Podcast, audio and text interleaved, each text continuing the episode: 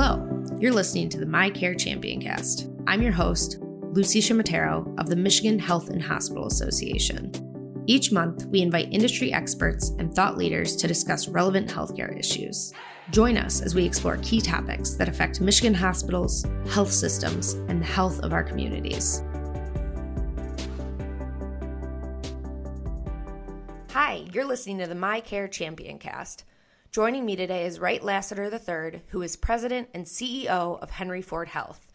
Wright oversees the $7 billion integrated health system comprised of six hospitals, a health plan, and a wide range of ambulatory, retail, and other health services. Henry Ford Health has more than 250 locations across Michigan and 33,000 employees. Lassiter joined Henry Ford Health in 2014 and assumed the role of president and CEO in 2016. He has a master's degree in healthcare administration and graduated number one in his class from Indiana University. Today, we're lucky enough to have him on the show to talk about the social determinants of health, which is an important continuation of our conversations around health equity. Wright, welcome to the show and thank you so much for being here. Lucy, it's great to be with you. So, before we jump into today's topic, do you mind? It's kind of a theme that we've been following for the last few years with our guests. Can you give us an update on how things are going in terms of COVID at uh, Henry Ford Health? Yeah, so I would say that uh, we're excited about the fact that um, uh, there is a lull, uh, and that we're hoping the lull is not just temporary but becomes uh, permanent.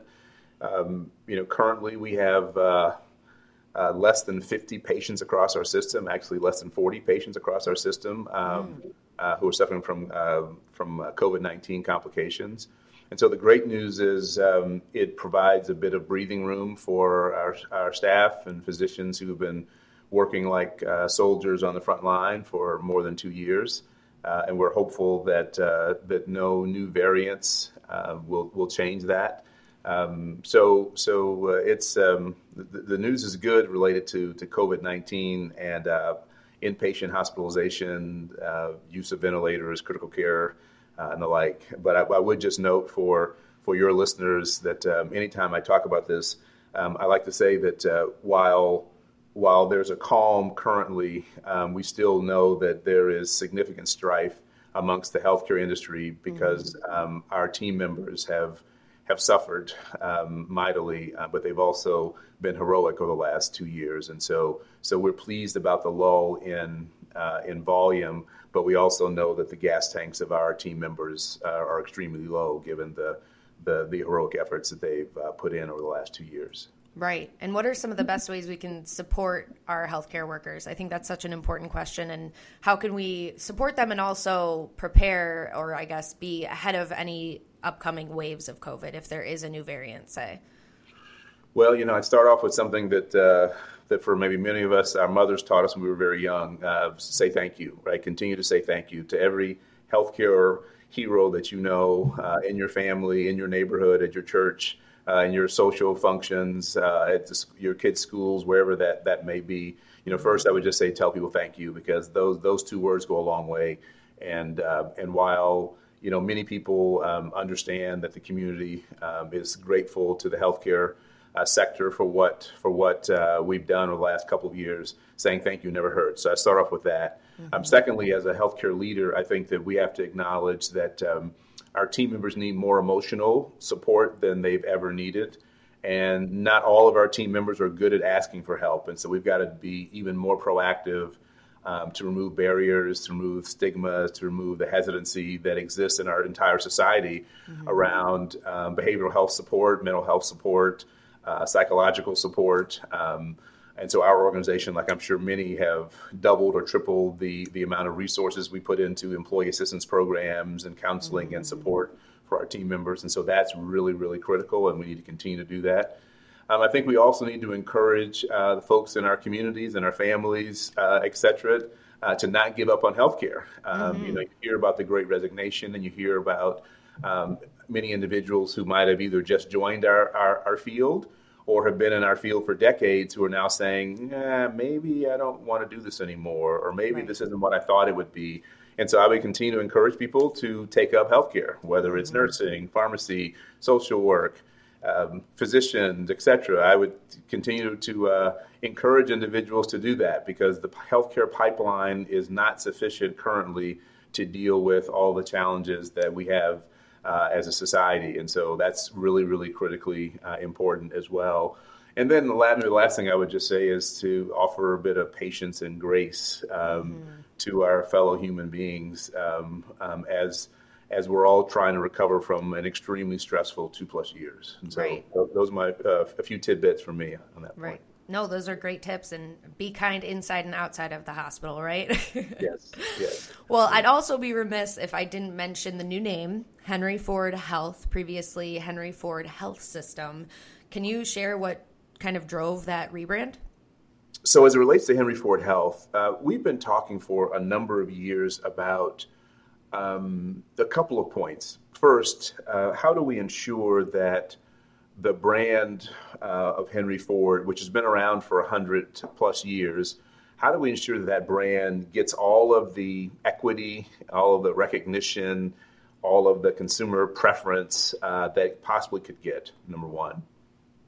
Uh, number two, how do we ensure that we constantly keep a tight connection between the purpose of the organization, its mission, and its vision and values, with the personal purpose of the 33 plus thousand individuals that come to work each day? Um, and then lastly, um, particularly as it relates to the COVID 19 pandemic, we've been talking as a leadership team uh, significantly about what are ways that we can try to infuse energy, passion, mm-hmm. um, purpose uh, back into both workforce who has been beleaguered uh, as it relates to leaning into the pandemic and, and um, serving our community, as well as then make that connection with patients and and other key stakeholders who are big fans of, of our organization, and frankly, maybe those who, who are not fans of our organization because they haven't they haven't utilized us, but we'd love for them to be fans of our organization. Right. Um, and so, um, you know, it was a conversation, frankly, that we've had off and on, actually for more than three years. But um, we really got focused uh, about um, a little over a year ago around it's time for us to um, to think about how do we modernize, contemporize, and and sort of create this this sense of energy. And so and so for a lot of folks, what I say is, you know, it looks like if you're just thinking about marketing or branding or advertising, you know, it looks like a relatively small change, a three a four word name down to a three word name, taking system off. But it's really much more about that. It's much more of emphasizing the the partnership that's necessary to achieve health uh, between an organization like ours that has a lot of brick and mortar and a lot of humanity and um, two plus million people that we touch on an annual basis. So, how do we do a better job of what our ultimate goal is, which is to support the creation and the sustenance of health in the communities we serve? Mm-hmm. And so, we, we really believed, and we got a lot of consumer feedback on this, that the word system is, is this sort of formal, it creates this formality that's about brick and mortar that's about a, a building, it's about four walls. And health is about so much more than that. I mean, we're having a conversation here today about social determinants of health, it, which is a really critical uh, uh, case in point, which mm-hmm. is you don't solve issues of health equity, generally speaking, in four walls of a hospital. You solve it in, with community partnerships. You solve it in partnerships with, with individuals who are seeking to be their best self. And so, and so, uh, the Henry Ford Health concept was an embodiment of that.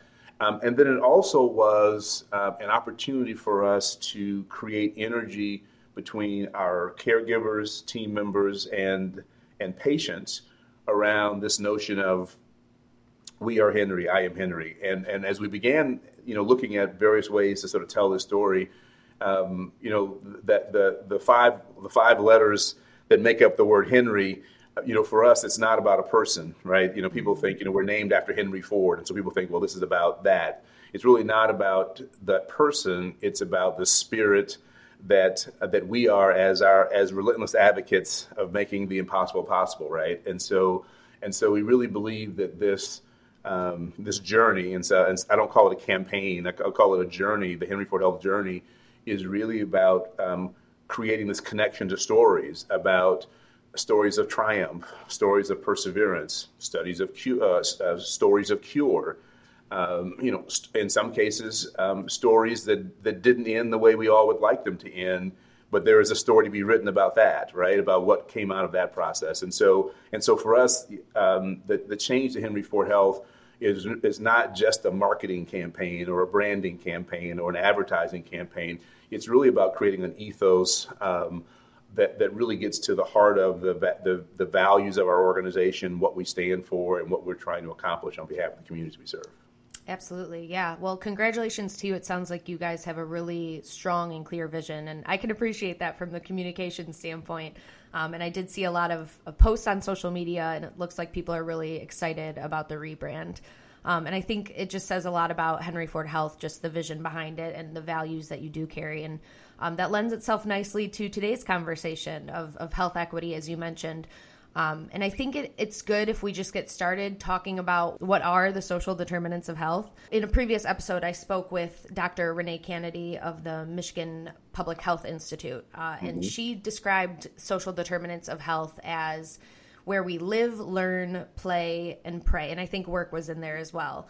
Mm-hmm. Um, can you take some time just to elaborate on what, what that means and why social determinants of health matter so much? Yeah, and so I think that that uh, that description that you you just provided is um, is very illustrative. Um, I would probably describe it, you know, somewhat similar and say, you know, social determinants are um, are social are the social conditions um, in which people live their lives that impact um, the health of the community that they that they exist in. Um, and so it's it's it's things that you can see, like you know race and ethnicity or things you can hear like language. Mm-hmm. Um, it's it is um, socioeconomic status. Uh, it is education status. Um, it's their ability to to transport themselves or be transported um, uh, from uh, the places they need to go.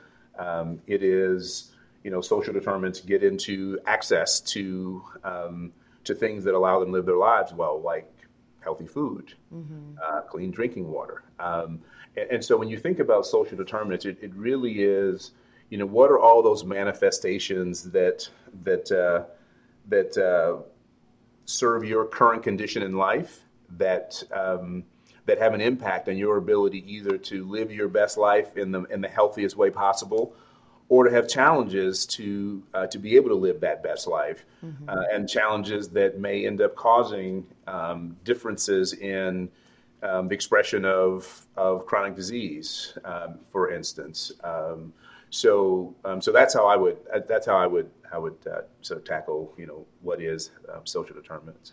Yeah, that background is, is really helpful. And I think one of the biggest takeaways we can gain from talking about the social determinants of health is that a person's health and life expectancy in our state and country is often determined by environmental factors. And in order for us to achieve better health out- outcomes across populations, we, we really have to take that into consideration. Yeah, no, absolutely. You know, and it, it is frankly the differences in social determinants that creates the issues that, that health systems, that public health departments, that, that other community partners deal with when you think about healthcare disparities. Mm-hmm. When you when you look at um, you know, before uh, coming to, to, Michigan, I lived in um, in Northern California and led a public health system that served um, Oakland and surrounding areas. And I was fascinated shortly after my arrival to read a report that talked about the differences in health and uh, life expectancy mm-hmm. for folks who lived in flatlands versus the hills. Hmm. And the hills were considered, you know, the places of the affluent, um, and the flatlands were considered the places of of vulnerable populations. And and there were lots of reasons for that, but um, and, and, we'll talk about some of those uh, things here uh, in Michigan. But it, it, just really shocked me as a relative newcomer to that part of the country for um, a public health department to say, you know what, if you live in the flatlands, you will live 25 years on average less than if you live in the hills. Mm-hmm. And, and you heard that sort of thought and you thought, well, wait a minute, that can't be true. Um, and, and you see some of those stark differences, you know, across our country, unfortunately. And so it is, so these differences in social determinants that, that causes the kinds of um, really concerning uh, disparities that, that we deal with uh, you know, here in the state of Michigan, certainly in Detroit. If you think about Flint, um, with the challenges around just access to clean water for a period of time when those residents were dealing with, with, with water that was not healthy. Um, and, and all and the decades of impact that will have, right? And so, and so, you know, you know, social determinants cross race, they cross class, they cross ethnicities, um, um, they will cross educational opportunities, um, et cetera. So. Yeah, yeah, those are great examples. And I think people start to listen when you describe the social determinants of health as having an impact on, on their community and mm-hmm. hear compelling statistics like the fact that it affects infant mortality. I mean, when people hear that, they want to learn more and they want to talk about it. And uh, I'm curious what what do we know about the social determinants of health in Michigan specifically? Well, you know, I think um, um, probably one of the best examples of what we know is um, something called uh, the data that comes out in the United Way's ALICE report, right? And so the ALICE report, um, for those who aren't aren't familiar with it, it um, it, it stands for um, asset limited, income constrained, employed. And so it, it's a report that the, uh, the United Way puts out on a regular basis to examine what is the prevalence in the state of Michigan of families who struggle to afford basic needs. Mm-hmm. Um, and in one of their recent reports, um, their data suggested that um, almost 1.7 million households in Michigan, which they estimate to be about 40% of the population, hmm. couldn't afford the basic elements that that household needed for success, such as food, housing, health care, child care, transportation, and technology. Now that report came out just before the, the uh, first cases uh, of COVID hit. Um, I haven't seen the report since uh, mm-hmm. since that time as of yet. I think the next report's coming out very shortly. And, and what you can imagine is that given the both the health and economic uh, uh, challenges that the state of Michigan and the entire country faced uh, during this global pandemic, uh, you would expect that number, frankly, to be worse. Mm-hmm. Um, and as you think about the great resignation and people leaving, quote unquote, leaving jobs either because the job no longer existed or because they changed lifestyle, you, you would imagine that that, that, um, um, that, that continues. Um, you know, as you think about the current rise in inflation that's hitting the entire country. Um, uh, states like Michigan that have 43 percent uh, in that study of its of its households uh, being income constrained and not able to meet its basic household needs. You, you can only imagine that, that those numbers have likely risen. Mm-hmm. Um, and when you think about the disparate impact that COVID has had on particularly um, communities of color in the state of Michigan, but not just in the state of Michigan, um, you would imagine that in vulnerable populations, uh, those statistics are frankly even more glaring. Yeah, the pandemic has definitely amplified that and, and I think brought the conversation of health equity to the forefront. Right. So, right. as as the president and CEO of, of a major health system, how would you say the social determinants of health impact the way Henry Ford Health uh, delivers care? You know, so uh, you know, one of the things that I'm proud of, and this began long, long, long before uh, I arrived here um, to lead uh, our organization.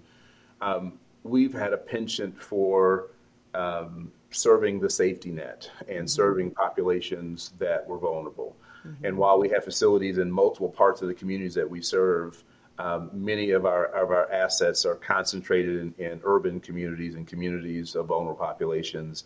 Um, and so, you know, we honestly, um, you know, one of the things that uh, in an interesting uh, conversation I've had with team members at times, I've said, you know, if we really don't want to focus on issues of health equity and disparities, then we should move all of our assets to different parts of the state because we have no choice. If we if if that wasn't our mission and vision, we'd have to we'd have to move our assets. Um, right. And so our mission and vision certainly is to serve. Um, you know, but I would I would sort of start off by saying that. Um, you know, some of the most vexing issues that we face in our communities are uh, one one issue that you mentioned earlier: uh, maternal and infant mortality. Mm-hmm. Um, uh, blood pressure control in vulnerable populations, um, uh, the need for comprehensive diabetes care uh, because of the prevalence of diabetes in so many of the populations that we serve, um, and and frankly, um, a significant use of um, of emergency services because uh, the primary care fabric um, isn't deep or wide enough um, for many for many parts of the community that we serve. And so when you ask the question, so how does it impact us? I would say, you know, pretty dramatically, mm-hmm. we, we acknowledge that if we don't think about health equity, if we don't think about meeting people where they are when they when they either seek services for us or as we assess community and try to reach out to the community, if we're not looking at that from a lens of social determinants and health equity, you know, frankly, we'll do a disservice. Mm-hmm. Um, uh, one of the big challenges when you think about um, serving uh, vulnerable populations and, and, populations that have significant needs is that you have to really understand what the needs are. Right. And if we approach every person as if their needs are are somewhat homogenous, what ends up happening is, you know, for that small population that your set of interventions are perfectly matched for, mm-hmm. they will they will get what they need. Right. But for everyone else, we will not meet their needs. And so whatever whatever challenge we're trying to help them overcome, we likely will be ineffective uh, because our interventions aren't tailored to the specific sets of needs that they bring forward. Mm-hmm. Um, and so for us, we spend a lot of time trying to understand what are the specific needs. Mm-hmm. Um, what makes that person unique? What are their what's their unique set of circumstances that then might cause us to need to respond in a way that's tailored to to to that population. And I think for a long time, and and and one of the things that has me excited about this, you know, sort of increased fervor across the nation around health equity and disparities, is that what it's really helping people acknowledge is that it's not that we necessarily were doing something wrong. It's just that we were functioning in a vacuum. We didn't fully understand. Mm-hmm. And, and, and frankly, in almost every other sector outside of healthcare, uh, people that deliver products and services understand their consumers extremely well. Mm-hmm. They understand their buying habits, they understand their household needs, they understand so much about their consumer that they're tailoring their product or their service, you know, in our case, intervention, but in their case, a product or service to to what's going to meet the need for that individual. And historically in healthcare, we've just not done that. We've not been that mm-hmm. sophisticated. We've we have had a big heart, and we've had a lot of energy, and we've put a lot of uh, that heart and energy toward doing a thing. And oftentimes we sort of presume that you know, you know, like if you're out in a farm, like every that every cow's brown or every cow's black or whatever, and, and doesn't have any unique needs. And and honestly, you know, for people that have kids, what I always say is, um, you know, it's sort of like if you have multiple kids in your household, they have different needs, and so they need different things from their parents. And if you and if you parent all four kids, if you have four kids the same exact way, unfortunately, your four kids likely won't be, might not be their best selves because they need something different. You know, right. some kids need tough love. Some kids need just need a pat on the back. Some kids need a hug. Some kids need space. And and if the kid that needs space gets a hug all the time, they're likely not going to be their best self. You know, if the person, the kid who really needs a kick um, and some tough love only gets a hug, they're probably going to underachieve, right? And so it's, it's that sort of setting in, in healthcare. Yeah. yeah, that's that's a great example, a way to compare it. And you brought up fervor, and I think people entering the, the positive of this is that people entering the healthcare workforce are hearing these conversations and I think especially younger generations are really eager to make change and be a mm-hmm. part of addressing health inequities. Mm-hmm. So I'm I'm curious what your advice would be to those in our hospitals and health systems, maybe those that, that are just entering, um, who want to be more conscious and intentional about how they provide care to patients. Yeah, so I would start off with you know. Um, I would love to say every healthcare organization, and I hope the answer is every, but I'll say most um, are really focused on trying to provide their caregivers and team members with tools that they need to, to do this better. And I would just say that you start off with, with, with cultural competence training, mm-hmm. right? Um, just being able to understand. Um, and so it, you know, it doesn't mean that you, that, that um, we all, you know, get brought up and get trained with, with our own set of, of understanding about our fellow human beings. And the reality is, without specific cultural competence training, we all are ineffective mm-hmm. at, at understanding the needs of broader populations, particularly those that we have less, less familiarity with. And so I would really start off with it's really important to get cultural competence training, however your organization provides that. And my hope is that that your organization provides it. And if someone's listening to this uh, when this airs, and if their organization doesn't provide it, maybe you should find an organization that does provide cultural competence training because that gives you a sense that that organization is more serious about about trying to equip their team members with with the tools they need. Mm-hmm. Um, secondly, I would say beyond cultural competence, um, unconscious bias training. So. Um, I was exposed to to the concept of, of unconscious bias a few years ago, and and the, if the more you read and understand about it, it just again helps us all acknowledge that you know none of us as human beings are perfect, um, and at times even with the the best intentioned individuals, we may hold um, uh, biases that we that aren't on the surface mm-hmm. that impact our ability to do the best job on behalf of others. Right. And so a combination of sort of the traditional cultural competence training and unconscious bias training, in my mind, are two uh, amazing toolkits uh, um, that would allow uh, most team members to, to be their best self and not only be their best self, but then to really be able to understand others in a way that allows us to help intervene in whatever way we are providing care, service, etc.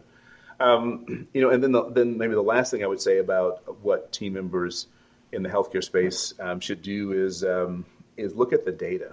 Mm-hmm. Um, you know, as I mentioned previously about other industries and how well they know their their consumers or their targets, right, uh, their customers. Um, historically, we haven't had that granular of data, and so um, some of the most humbling times um, for me in this long journey that I've been on with with with uh, with two organizations in particular throughout the last you know almost 20 years of my career as we've gotten very serious about about healthcare disparities and health equity mm-hmm. what i've really learned is that oftentimes we believe we're doing our best job until we begin to segregate the data in a way that helps us understand the unique characteristics of populations we serve Mm-hmm. And then we begin to sort of say, hey, we we're ta- we have been taking sort of this cookie cutter approach and sort of presuming that you know the four the four children all have the same needs when when they don't.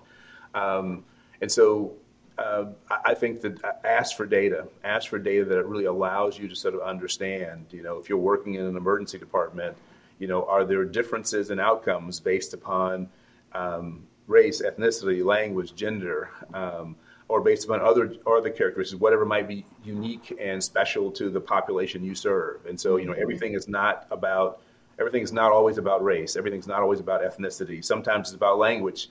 Um, sometimes it's about other cultural uh, um, uh, other cultural tenets. Sometimes it's it's about things that are not related to any any any one of those. But but um, but if you never segregate the data in a way that allows you to say, okay, here's here are the unique characteristics of population X. And as a result of those unique characteristics, our intervention really ought to be Y. Mm-hmm. And so, you mm-hmm. know, I think in most cases, we have all the intervention sets that we need. Oftentimes, the problem is we're applying the wrong tool to the problem, right? right. The wrong solution to, to, the, to the problem set. And so, when we better understand the problem set, we generally have solutions to solve it. Um, right. Now, then the bigger question sometimes is, well, there's too many problems to solve, you know, and sort of like world peace or world hunger, you can't solve them all. And so sometimes the biggest challenge we face is not what's the solution or even how to apply it. It is, but we've got so many problems. Which ones are we going to focus on? Because you can't mm-hmm. focus on everything, right? Mm-hmm. So that reminds me of a, of, of, a point Dr. Canady brought up, um, and that is with health equity. It's, it can't just be a one size fits all approach. Uh, it's not enough just to know the social determinants of health. You have to really examine um, your specific patient populations and, and, determine an approach and processes that cater to those patients. Um, and on the other side of the coin, I'm curious what advice you would give to a patient um, to better advocate for themselves, knowing the social de- determinants of health and, and you know their external environment that may influence how they deliver they receive and uh, need care yeah so the, you know the first thing that i would say um, Lucy is um, I think it's really important for patients to understand that they are in control. Mm-hmm. They're they're in control of their health care, um, which means that um, that if you're in control, you have to advocate and communicate um, as effectively as you can. You know, at times uh, there's certainly I, I, understand the barriers to uh, you know to communication uh, in different cultures, uh, different age groups. Um, but it's really important for, for patients to really acknowledge that uh, that they're in control, and so that means that they have to tell the uh, providers that they're encountering what's going on, um, what's working, what's not working, um, and sometimes that doesn't fully happen. Um, they have to make sure that they that they let the care team know when they believe their needs are not being met and why, so the team can attempt to address the concern. Um, and then I think that it's important, you know, the, the, the white coat syndrome is is a important bond that has lasted in our country for a long time, and that's the the bond, the connection between an individual patient and their physician. Mm-hmm. And for a long time, the view was, you know, whatever the physician said, you know, was right. Uh, whatever the physician said, I do. Um, and sometimes you need to say to, to that individual, I really not, I don't feel like I'm, I'm being heard, um, or I don't feel like my needs are being met. And ultimately, if you really get to a place where you don't think that that's happening, then you should change your provider to someone who you believe understands you better and is is able to reflect and respond to your unique needs. Mm-hmm. And then I would just say to to the listeners, um, we have room at Henry Ford Health, and so if you if you believe that uh, your provider isn't uh, meeting those needs, uh, I'm sure we can find you a provider in our system who will do that and hopefully do that um, to your expectations and beyond. Right, absolutely. Well, that was a great answer, and, and we appreciate you so much for being on the podcast today. Um, you provided some really valuable insight on a very important topic that we hope to continue exploring. So, um, thank you for being here. Thanks, Lucy. It's my pleasure.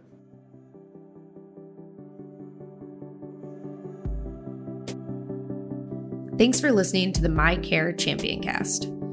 To learn more or get involved, visit micarematters.org. That's micarematters.org.